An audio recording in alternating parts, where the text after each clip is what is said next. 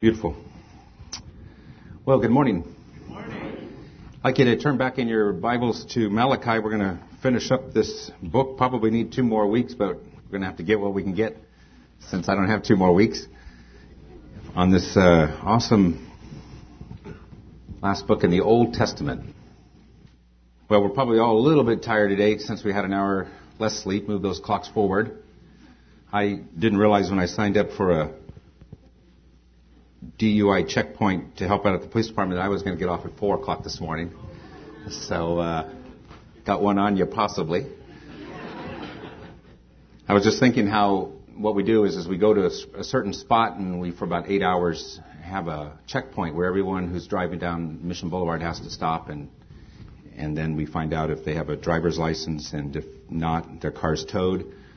If they don't have a um, current registration, their car is towed, and of course, if they're under the influence, then they're arrested. And I was just thinking that if we, you know how communication is, it can easily be misunderstood. That if there was like 10 of us and I was to whisper into one of your ear that I was at a DUI checkpoint till 4 in the morning and 20 cars were towed, and there was five people arrested. By the time it got to the 10th person, it probably could be Randy was in a DUI and his car was towed and, and everything else. So I just want to clarify, I was not in a DUI. I was helping to run people who were being pulled over and all of that's involved in the dispatch side. Just before I read, I thought I might need to give you an update on some church bulletin bloopers that I came across. It's been a while since I've shared those with you. These are real live church bulletin bloopers. And I have the top 10 I'd like to read briefly. The number one, the outreach committee has enlisted 25 visitors to make calls on people who are not afflicted with any church. Low self-esteem support group will meet Thursday at 7 to 8.30. Please use the back door. Ushers will eat latecomers. For those of you who have children and don't know it, we have a nursery downstairs. The pastor will preach his farewell message, after which the choir will sing Break Forth into Joy. Remember in prayer the many who are sick of our church and community. The eighth graders will be presenting Shakespeare's Hamlet in the church basement on Friday at 7 p.m. The congregation is invited to attend this tragedy. The concert held in Fellowship Hall was a great success. Special thanks are due to the minister's daughter who labored the whole evening at the piano, which, as usual, fell upon her. Two to go, potluck supper, prayer and medication to follow. Lastly, don't let worry kill you off. Let the church help. So, oh dear.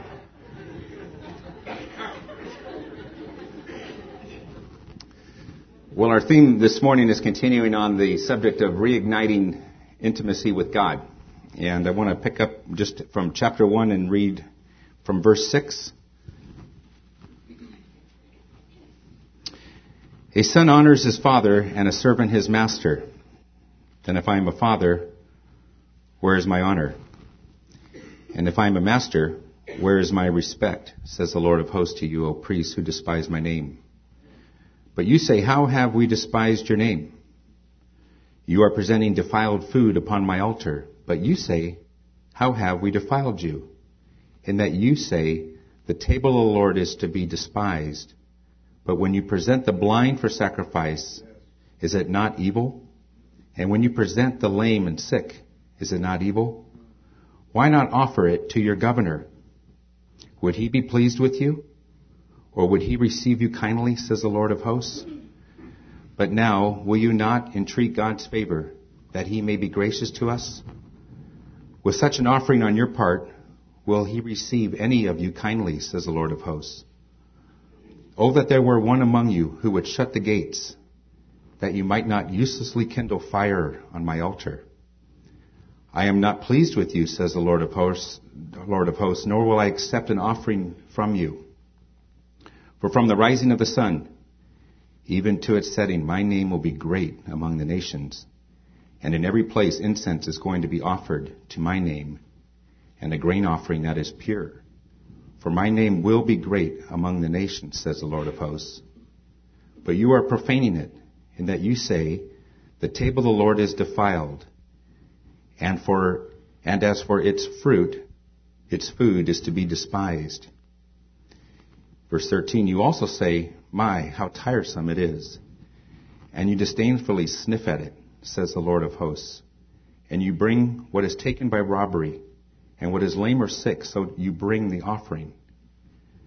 Should I receive that from your hand, says the Lord? But cursed be the swindler who has, ma- who has a male in his flock and vows it, but sacrifices a blemished animal to the Lord.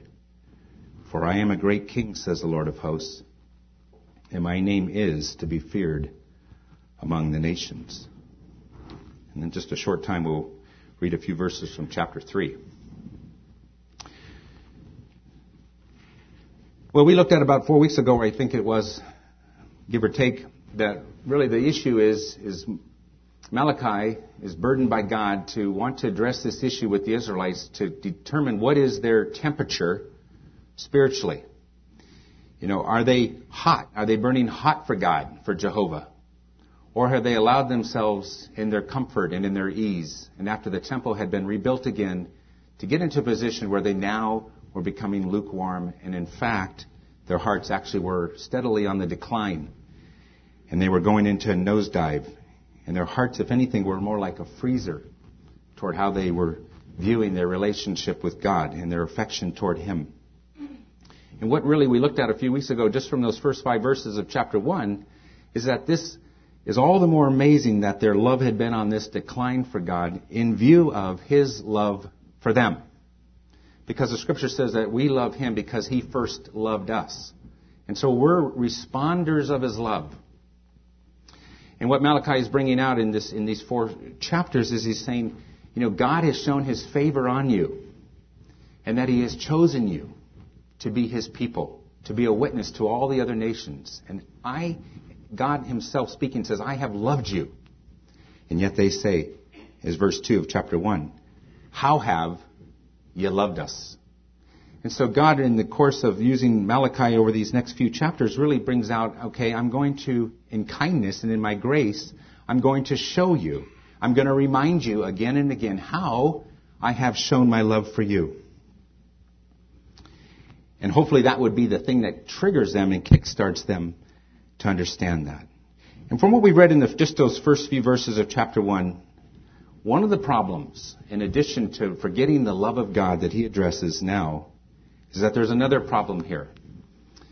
And that is that there's a lack of reverence for his name. Or if you like, another word for that is respect. R-E-S-P-E-C-T. They had lost that. How do you define respect? What is the Bible talking about as Malachi speaks to the people? And really it's this. It's a loving, sincere, and practical recognition of the greatness of God. That really bears that kind of response, that we respect God, that we revere His name. Malachi goes on to say, as we just read, that they weren't taking their work seriously, and he's addressing specifically in chapter 1, verse 6 to chapter 2, verse 9, the priests, the leaders of the people. And he has some harsh words. And so maybe someone here this morning says, okay, now I know this is my opportunity to be critical and harsh about the leaders, the leaders of churches, and really that isn't the issue of where I'm going at all. In the context that, yes, leaders need to look very carefully at if they are obeying God. But if you take this in a broader sense, though, we're not just thinking this is just a message for the leaders and the rest of us can kind of shut off, is to think about the fact that all of us are priests before God in the New Testament. And that all of us, in some way, shape, or form, if we have any kind of a leadership role, whether you're a husband in your home, you have a leadership role, or you're involved in the Sunday school work, or you're involved in whatever way you are, you are serving, if you like, in an under shepherd role. And so this message can very much apply to us in the most general sense of the application, but obviously in its interpretation, it was written to the leaders. And then in the rest of chapter 2, he broadens it back now to all of the people.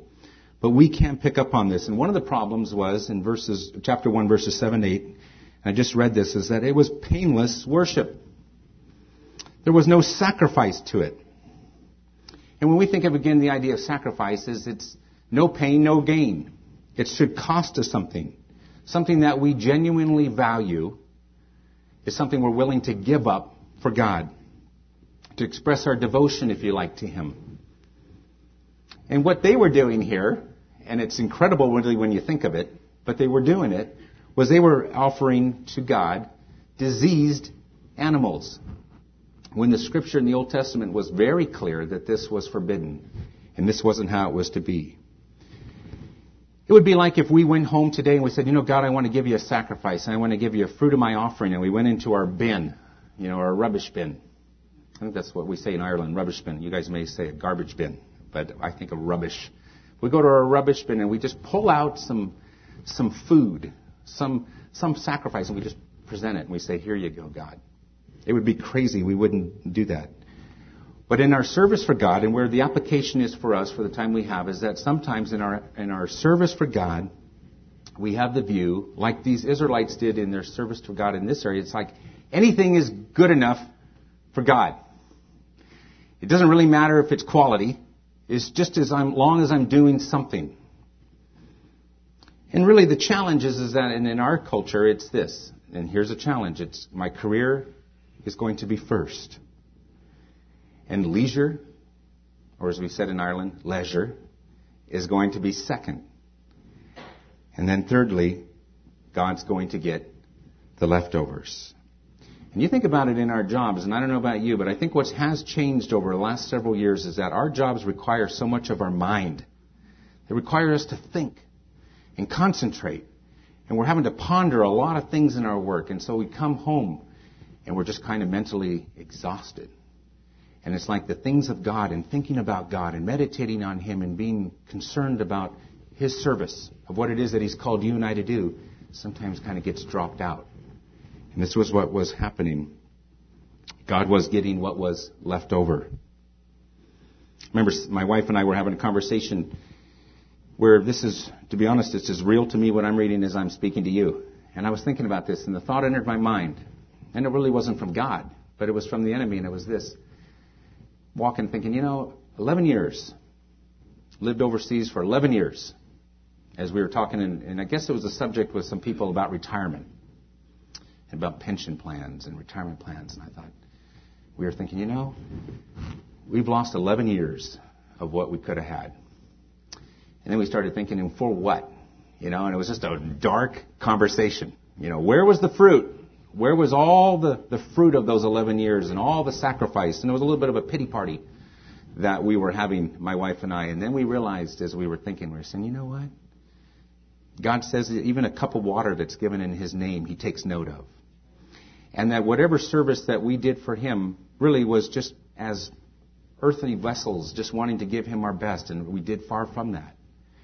But that God will reward. And sometimes, you know, in our lives we, we, we serve we think, what's the point? You know, is it, what's it, what's it accomplishing? You know, what's the sacrifice really amounting to?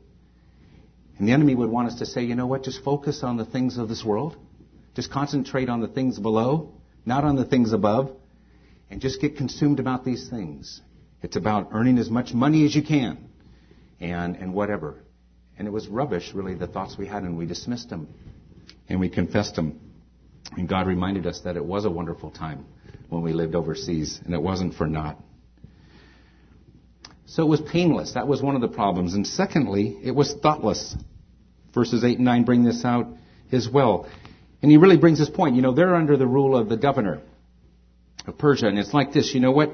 Are you going to offer him diseased, you know, uh, infested uh, maggot leg of lamb? And the answer is, of course not. You're not going to do that. And you wouldn't say, well, the compliments of the chef. And there it is. You wouldn't do that. We had a meal together today, and somebody invites you over from the, the assembly to their home, and you say, well, I'm really starved. What are we having? And they say, well, you know, we're having leftovers. And you say, okay, well, sometimes leftovers are better the second day than the first day, pizza or cold pizza at that, or so maybe not so bad. But then they bring it out, and it's been chewed on, pieces of meat. Some of it smells a little bit funky, and you know, you're just thinking, That's when you decided you're a vegetarian and you tell them that. You'd say, you know, that's a little bit thoughtless. Um, you invited me for a meal. Kind of, I wasn't expecting, you know, prime rib or filet mignon, but, and yet they were wanting to offer to God this kind of thoughtless worship.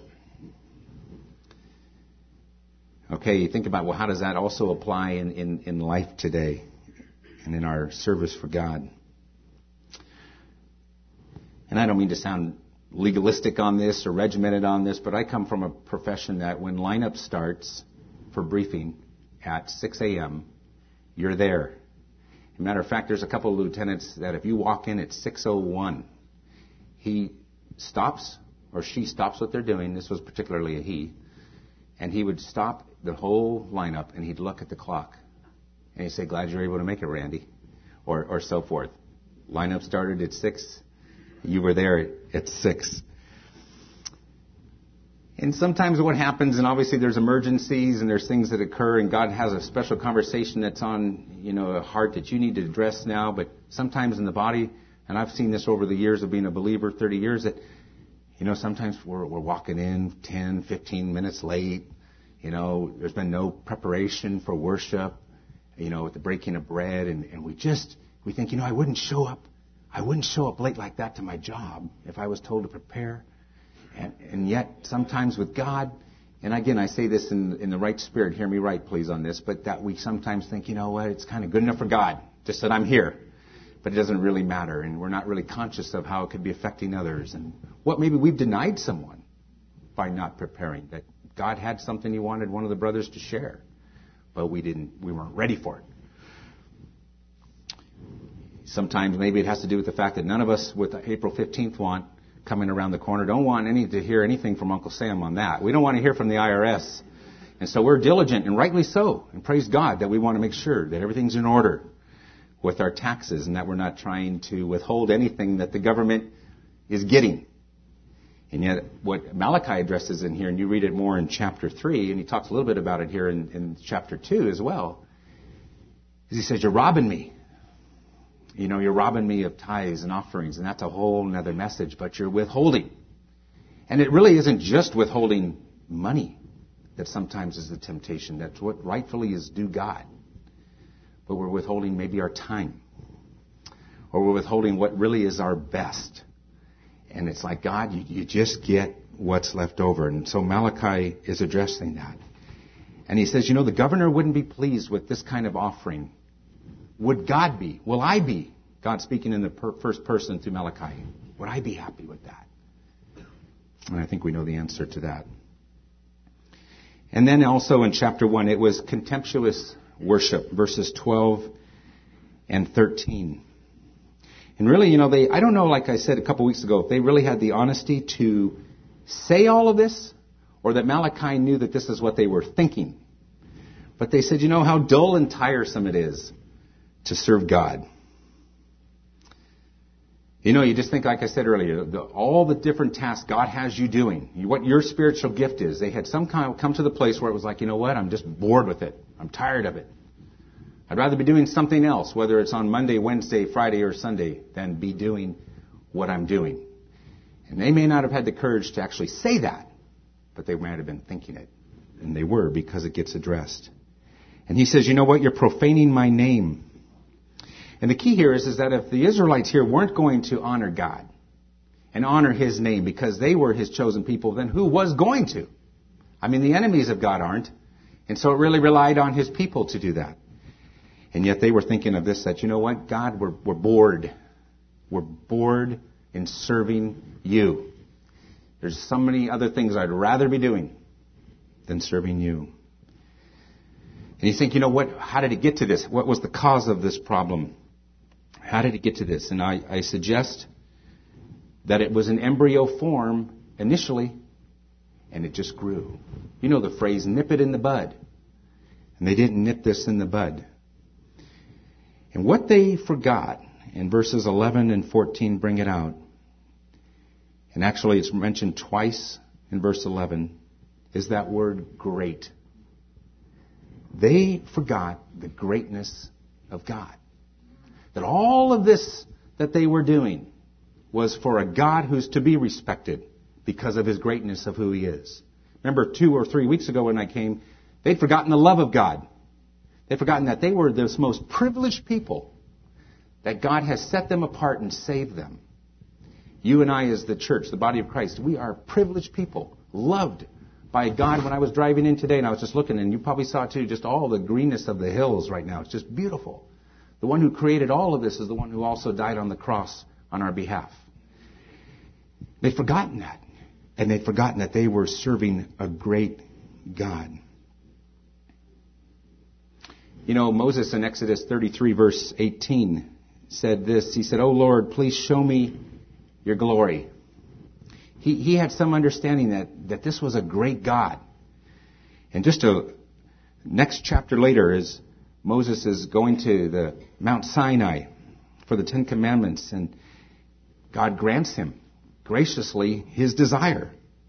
And this is an amazing verse. It says, And as he passed in front of Moses proclaiming, The Lord, the Lord, the compassionate and gracious God, slow to anger, abounding in love and faithfulness, maintaining love to thousands and forgiving wickedness, rebellion and sins. Yet he does not leave the guilty unpunished. God allowed Moses to hear him speak and to see some of him.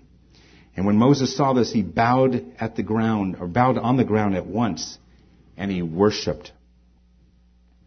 And that encounter that he had with God, where he, he saw God in this display of his awesome power, when he came down from the mountain, it says Moses did not know that the skin of his face shone because of his speaking to him. He saw the glory of God, the greatness of God. And you and I, one of the best things that we can do as Christians in our witness, as ambassadors for God, is just declare His greatness. I mean, it really kind of would seem silly that if we were to share others who do not know Jesus, and yet we do not somehow convey the fact that we serve a great God. That He's not just like any other God, but that He is magnificent. He is brilliant. And for all the reasons that you can describe, that makes a powerful testimony.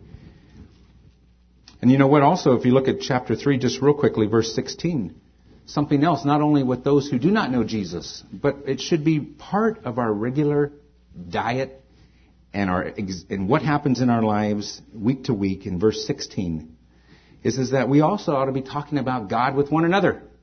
Because it says, then those who feared the Lord spoke to one another, and the Lord gave attention and heard it, and a book of remembrance was written before him for those who fear the Lord and whom esteem his name.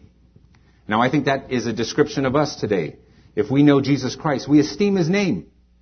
And so it seems natural that in all the other things that we talk about in life, in the good things and all the things happening in our lives, that we don't miss the opportunity as, as his children to talk about him with each other and encourage one another. And in a sense, be blessed with what another one is sharing about his greatness and what he's doing and just what a wonderful God he is. They'd forgotten that. You know that verse in Exodus 15:11, who is like unto thee, O Lord among the gods? And the answer is there's no one. This morning, just as we move on, when you think of it, encouraging you, remember, gaze upon, reflect in, bask in the love that God has for you today as His child. And don't take that for granted. And think that this is just not any God, but this is a great God who loves you and I. And you know, because God is so concerned about relationship with you and I, because this is something that's beating on His heart, that this is something that He is passionate about, He in His kindness and in His grace is going to do whatever it is that He has to do to make sure that we remember this. And like the Israelites who forgot it, He says, you know what, I want to remind you of something. And He said, and you have to go to chapter 3 to see this, that I am a purifier. And I want to finish with this wonderful theme. This is a message in and of itself, but that in order to bring about what He wants in our lives, so that we don't get to this place, He says, you know what? I'm in the business of purifying. For those of you who know me, I want you to understand that I'm a refiner. Chapter 3. Behold, I am going to send my messenger, and he will clear the way before me and the Lord whom you seek will suddenly come to his temple. And the messenger of the covenant, in whom you delight, behold, he is coming, says the Lord of hosts. But who can endure the day of his coming? And who can stand when he appears? For he is like a refiner's fire and like fuller's soap.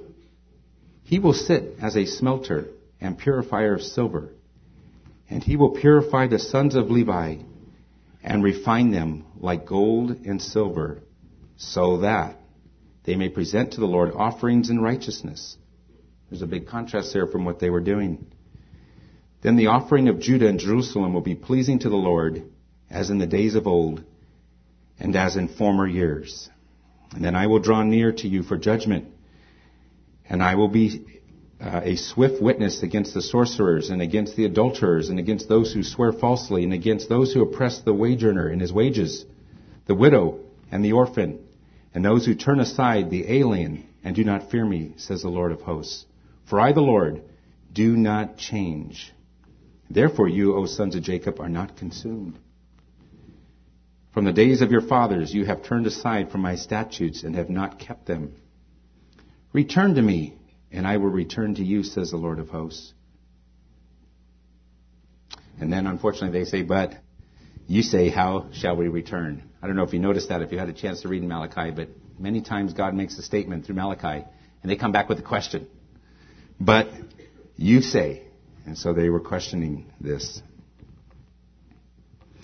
F.B. Meyer said, the main end of life is not to do, but to become. And he went on to say, and for this we are being prepared every day. As silver is refined by fire, the heart is often refined in the furnace of sadness.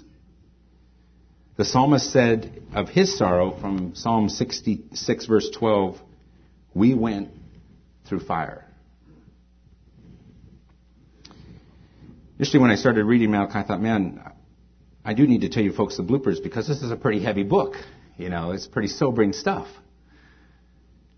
But then again, you just have to understand that the heart of God is such that He cares for you and I so much that He's going to tell us some stuff that's hard.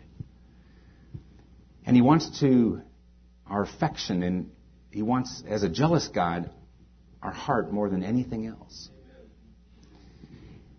And as we're going to see here, a purifier is not a consumer.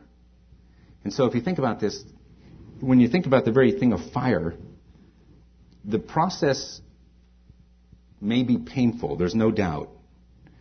But when I read chapter 3, and what I read from 1 Peter chapter 1, is that the fire in our lives that God allows does not destroy us. And there's a big difference there. Notice verse 2. It does not say, that he is a forest fire or an incinerator fire, but he's a refiner's fire. I don't know about you, but obviously I watched it when the fires were burning in Southern California last year. You just see when those Santa Anas uh, hit in October, I think in November as well, just how they destroy um, indiscriminately. Just go from block to block to block to block. Sometimes a house is spared where another one wasn't but it's just total destruction. Some of those things, uh, some of those fires were just absolutely so intense that it just consumed everything in its path. But verse 6, brothers and sisters, says this In the refining process that God is doing in our lives, we are not consumed or destroyed. We're not. A refiner fire, a refiner's fire refines, it, it, it purifies, it melts down the silver or the gold, and it separates all the impurities and brings it to the surface that ruin its value, and it burns them up, and it leaves that silver and that gold intact. But when I read the word fire, I do think about purity and holiness, and that this is what God wants from us, His people. And it's a serious thing. And there ought to be, when you think of fire, something of fear and trembling that's associated with that very thing. We're told, aren't we, as young kids, don't play with fire. There's a certain sobriety with the subject of the issue of fire. I remember when I was in about 12 years old, 11 years old, and I wanted to be a firefighter. And it was during the drought years. And so what I did was I went out, our front lawn was completely brown. And so I went out and I lit it on fire with the idea then that I would pull the garden hose and then I would put it out. That was my first opportunity. And I thought I did. Only about an hour later, I'm in my bedroom listening to my scanner, probably, and I smell smoke. And I look outside my front bedroom window and it had rekindled and half the lawn was burning. And I had to rush out there and had to explain, my dad did, to the neighbors of how his lawn caught on fire. Thankfully, that pattern of behavior didn't continue in me. And I can honestly say I've only done that once. But I should have tried it, should have viewed fire with some degree of fear and trembling. Instead, I was out there with matches messing around with it. God is like fire. That's why this time of year, I don't know about you, when it's the time when the clocks change, that's when we change our batteries in our smoke detector. At this time of year, to remember when that smoke alarm goes off, you're ready, because fire is such a serious thing. When God says that He's a refiner's fire, there's really two words that come into mind. There's warning from that, and there's also hope. And I want you to hear both of those today. I know a number of you, and this has gone on with the body of Christ, obviously, ever since we've been on the, this earth, but I know a number of you are going through the furnace right now of intense trials. And truth be told, we may not understand completely why. Whether it's the intense fire, fiery trials of health, or if it's to do with finance, or if it's to do with broken relationships, or whatever it is, whatever those intense and fiery trials that James talks about and Peter as well, we're going through. We may not understand why. It might even seem to us in our finite mind to be endless and pointless. But someone has once said, remember, God is a refiner. He's not an arsonist. And He's just not out casually starting fires in our lives with no reason. There's an, a, a reason behind it. He's doing what matters. You and I, His precious children who know Him, are being refined. And I wish, a number of us probably wish it wasn't through fire. But it is. Because of the very thing of what happens with silver and gold, and it's a picture of it. You say, well, what is it that God wants to do in my life? And I suggest it's probably a number of things. You probably would say more to this list, but you probably would say, yeah, it does include this. He wants to teach me patience. He wants to teach me meekness and humility and compassion. And there's all these quiet inner traits and qualities that are of God and His character that He wants to teach us. And you and I know that we probably could say, we, after the trial is over, and hopefully even in it and during it, that we have learned so much from God in the trial, as a result of the trial, as if it didn't happen. But the majority of us, I'm sure, wouldn't say, anyone want trials today, just raise your hand and I'll th- throw you a ton at you. We, we don't do that naturally speaking. And yet God knows that's what we need. Verses 1 to 3 of chapter 3 talk about who is the refiner's fire. And it is the Lord Jesus himself. He is this one. And you say, well, Randy, why must there be a refiner's fire? Well, you understand the context of Malachi here and what we are reading is, is this is what the Israelites needed. They'd gotten away from God. They'd gotten in a position where God said, you know what, I love you so much and, and, and that the group of people that I'm, I'm going to do this purifying work. In addition to that, it may not be that there's any specific sin that anyone here is doing. It's just that God wants to take us deeper. He wants to take us deeper in our knowledge and relationship with Him so that we will become more like His Son. So the Father allows it. Someone has said, but God will have no alloys in heaven. He wants the real deal. And you and I know that we couldn't have come to know Him. The Bible says, blessed are the pure in heart if He hadn't refined us in that sense and showed us our sin and brought that to the surface. And then that we saw, you know what, I can't clean up my own act here. I can't wash myself with soap on this to be pure before the eyes of God. I need the blood of Jesus Christ to do that. How can we experience this fire as refining and not consuming? Well, verse 5. Not everyone will be refined. Some will be consumed. Notice chapter 4, verse 1. For behold, the day of his coming, burning like a furnace. And all the arrogant and every evildoer will be chaff, And that day, and the day that is coming, will set them ablaze, says the Lord of hosts, so that it will leave them neither root nor branch. Clearly, there's a dis- distinguished difference between those who are the redeemed, those who have been become children of God, those who belong to the Lord, and those who are not. If you're a child of God today, you will be refined, but you will not be consumed. If you don't know God today, there is a judgment of fire coming. And it's a totally different thing because of your sin and rebellion and defiance and arrogance and evil doing activities. God wants you not to experience that, but He wants you to experience the refining fire of being one of His children. Quickly, what is life like in the refiner's fire? Well, a number of you could answer that.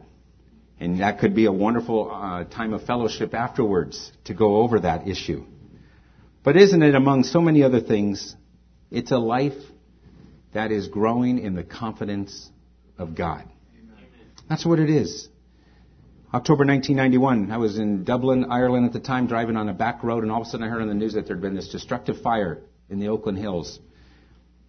And of course, my interest in fire, for the right reasons, I wished I could have been there and been able to help in some way. And I could just imagine it. 25 home, 2,500 homes destroyed. So many returned, and you were here probably, and you saw the, the film clips, and maybe even you saw it actually as it unfolded. Many returned to find just total destruction. Possessions had been reduced just to suit. Stories told about a man and his daughter who discovered this tiny porcelain rabbit. And they were amazed to find that this fragile object somehow had survived when everything else in their home had been utterly and totally destroyed. Apparently, other people in the Oakland Hills fire also, other victims found pottery and porcelain items that somehow, again, defied the all consuming flames of what was going on. And this particular man and his daughter, he was a, apparently a pastor of a local church in the area, and he, on the following Sunday, he carried uh, an unbroken vase and this porcelain rabbit. It was the only thing that was recovered from his home. And he asked the congregation, he said, Do you know why this is still here?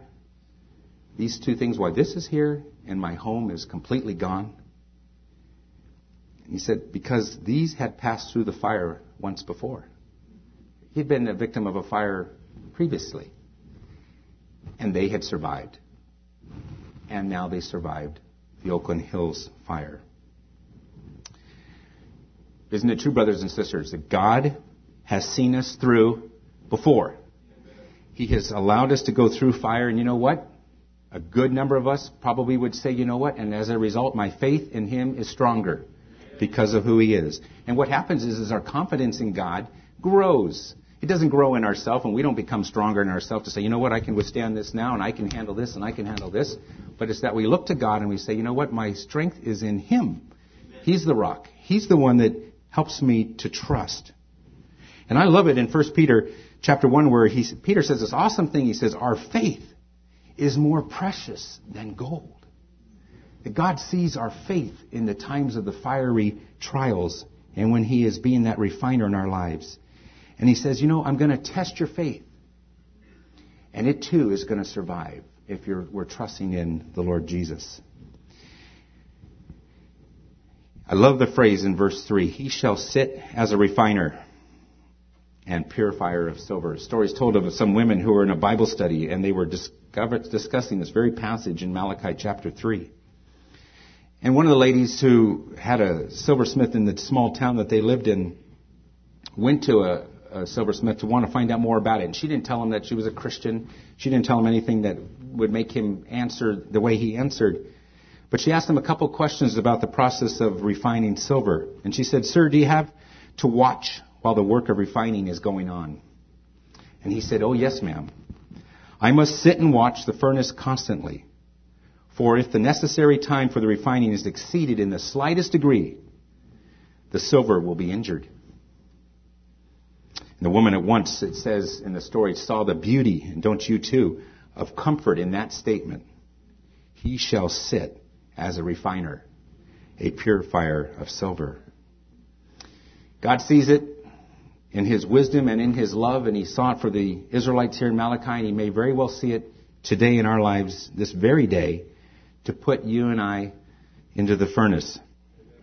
But, but the wonderful thing is His eye is always on the work of purifying us. And in wisdom and love, He is doing what is absolutely best for us. Our trials don't just come at random. They don't just come out of the dark. Maybe to us it appears that way, but God, who divinely is orchestrating our lives, knows exactly what is happening. It's not like any of this took him by surprise where he said, Oh, I wasn't aware of that. I didn't know that was going to happen. And somehow it just caught him off guard. That's not God.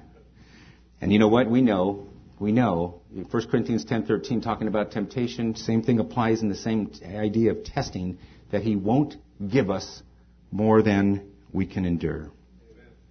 I love it that the idea of thinking that our trials that come our way, whatever they are, they're screened by God.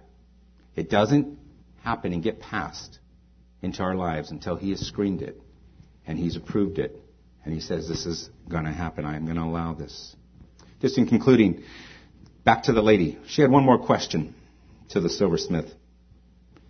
She said, How do you know when the process is finished? And he said, Oh, that's simple.